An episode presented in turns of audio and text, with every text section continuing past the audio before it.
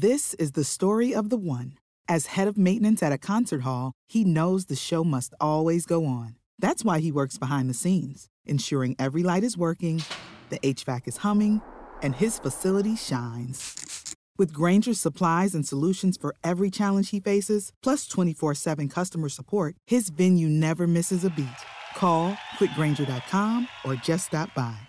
Grainger, for the ones who get it done. Hey, all, welcome back to the Real Life Pharmacology Podcast. I'm your host, pharmacist Eric Christensen. Thank you so much for listening today. Uh, as always, go get your free PDF, reallifepharmacology.com. Uh, I give a rundown of the top 200 drugs and some of the most important uh, things that you're going to see in clinical practice, as well as things that are going to show up on uh, pharmacology and, and board exams as well. So, again, simply an email. Uh, we'll get you that at reallifepharmacology.com.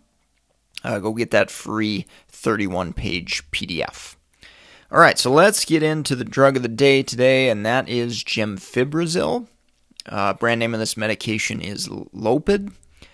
Uh, it is an anti uh, cholesterol type medication. Uh, also, probably the most common I hear in practice. It's a, a fibrate uh, type medication used in hypercholesterolemia.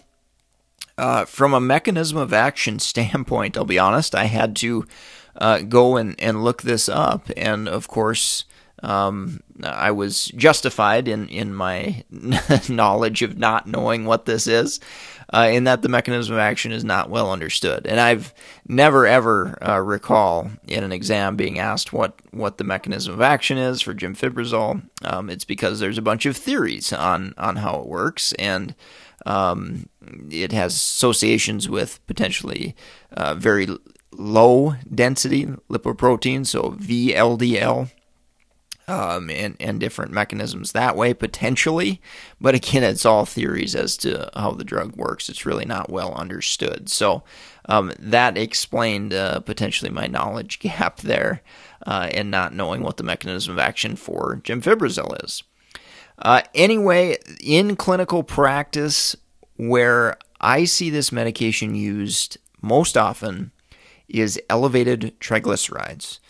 Uh, so patients with very significantly elevated triglycerides, um, usually in the ballpark of you know 500 or higher, up to 800 to 1,000 plus. Um, these patients are at uh, potentially higher risk for pancreatitis.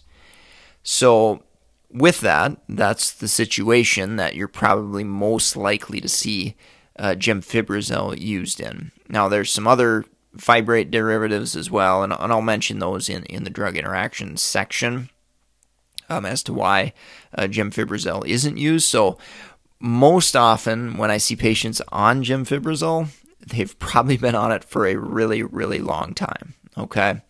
Um, so, that is something um, that I look at um, and that I consider possibly uh, in geriatric patients where we're trying to reduce meds, that is a, a, drug that I definitely look at and say, hey, why are they on this? You know, when was it started? And, and try to get a little bit more background info because um, maybe it's a potential target where we can uh, eliminate a medication there.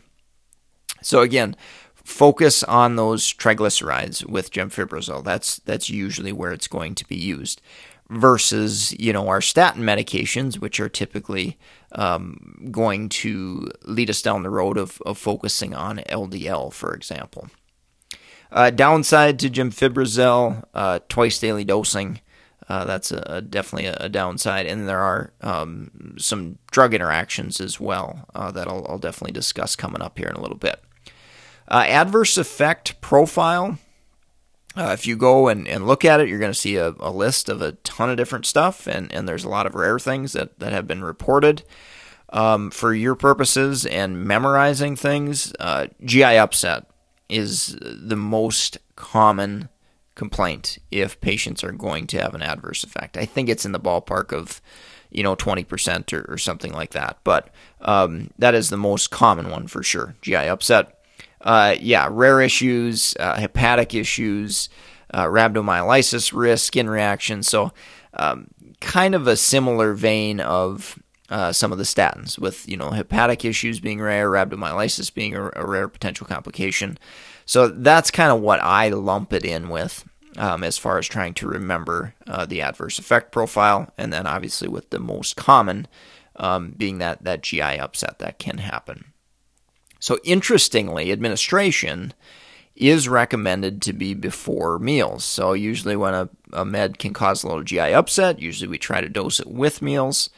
Um, but it is recommended 30 minutes before meals, um, morning and evening. Obviously, probably makes the most sense if you're doing twice daily dosing. Uh, and the reason for that is absorption. So absorption is reduced with food. So that's the reasoning behind it. Um, you know, have I seen it dosed with meals before? I likely have. Um, but the downside to that is you're probably going to get less efficacy and less benefit uh, from the, the medication there. Uh, renal function, you can keep an eye out for that.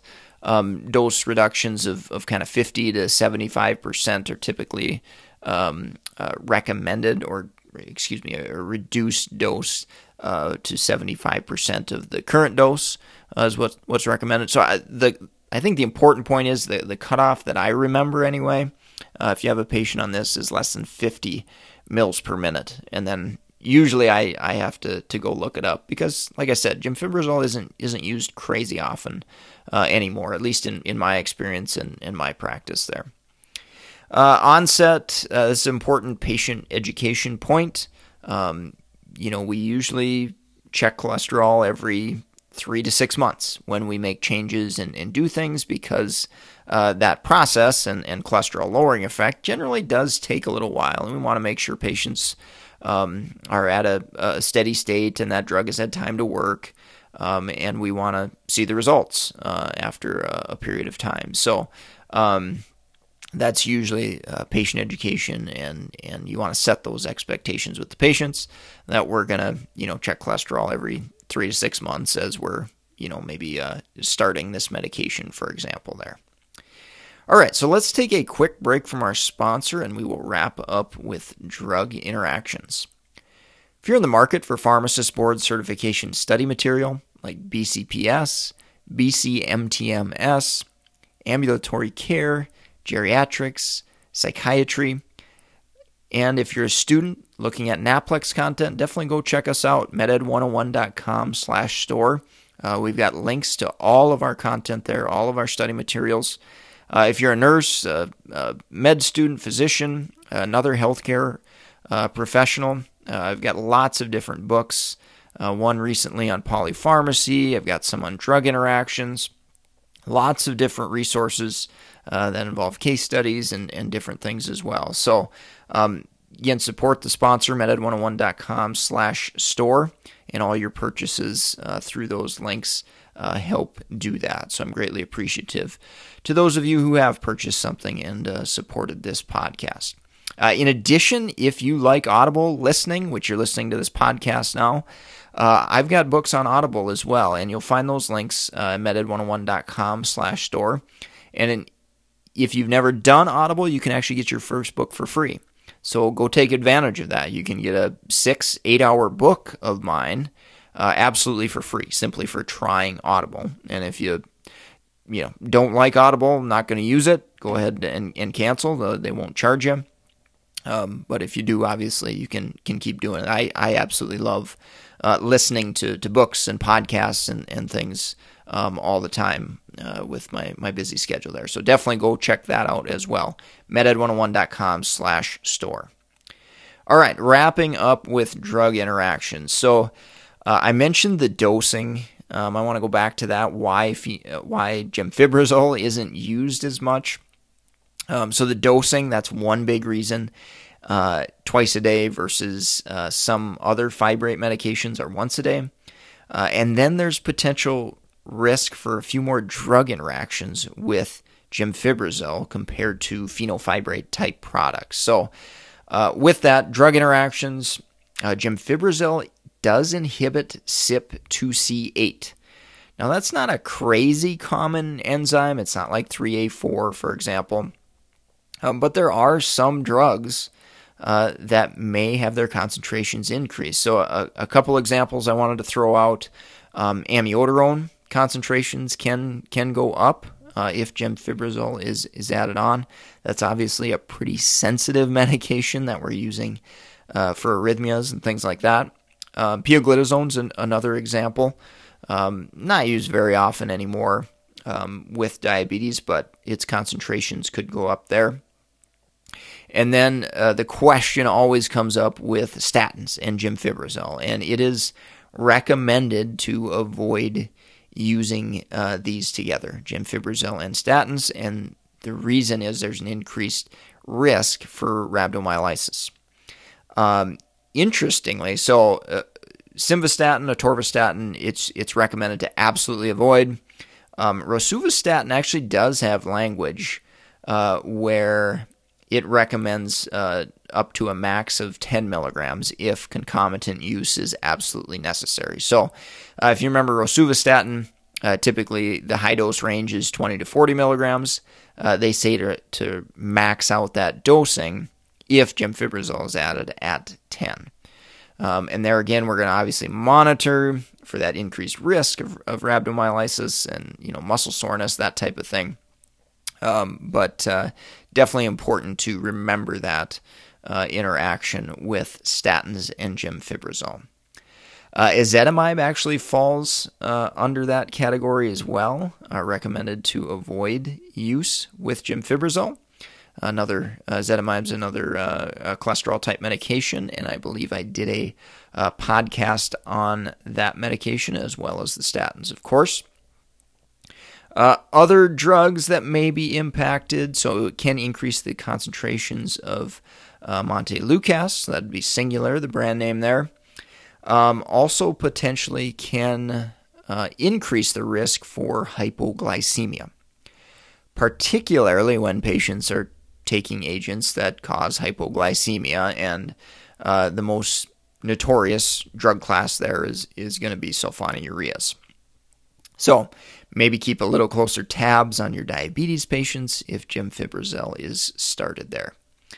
Uh, and lastly, I, I, can't leave out warfarin. Uh, gemfibrozil does have the uh, potential to raise warfarin concentrations, uh, so the dose of warfarin may need to be reduced. And we're typically going to you know monitor and, and manage that by monitoring and, and following the INR. So um, yeah, those are I, I think those are some of the, the big and, and most important drug interactions that you should know.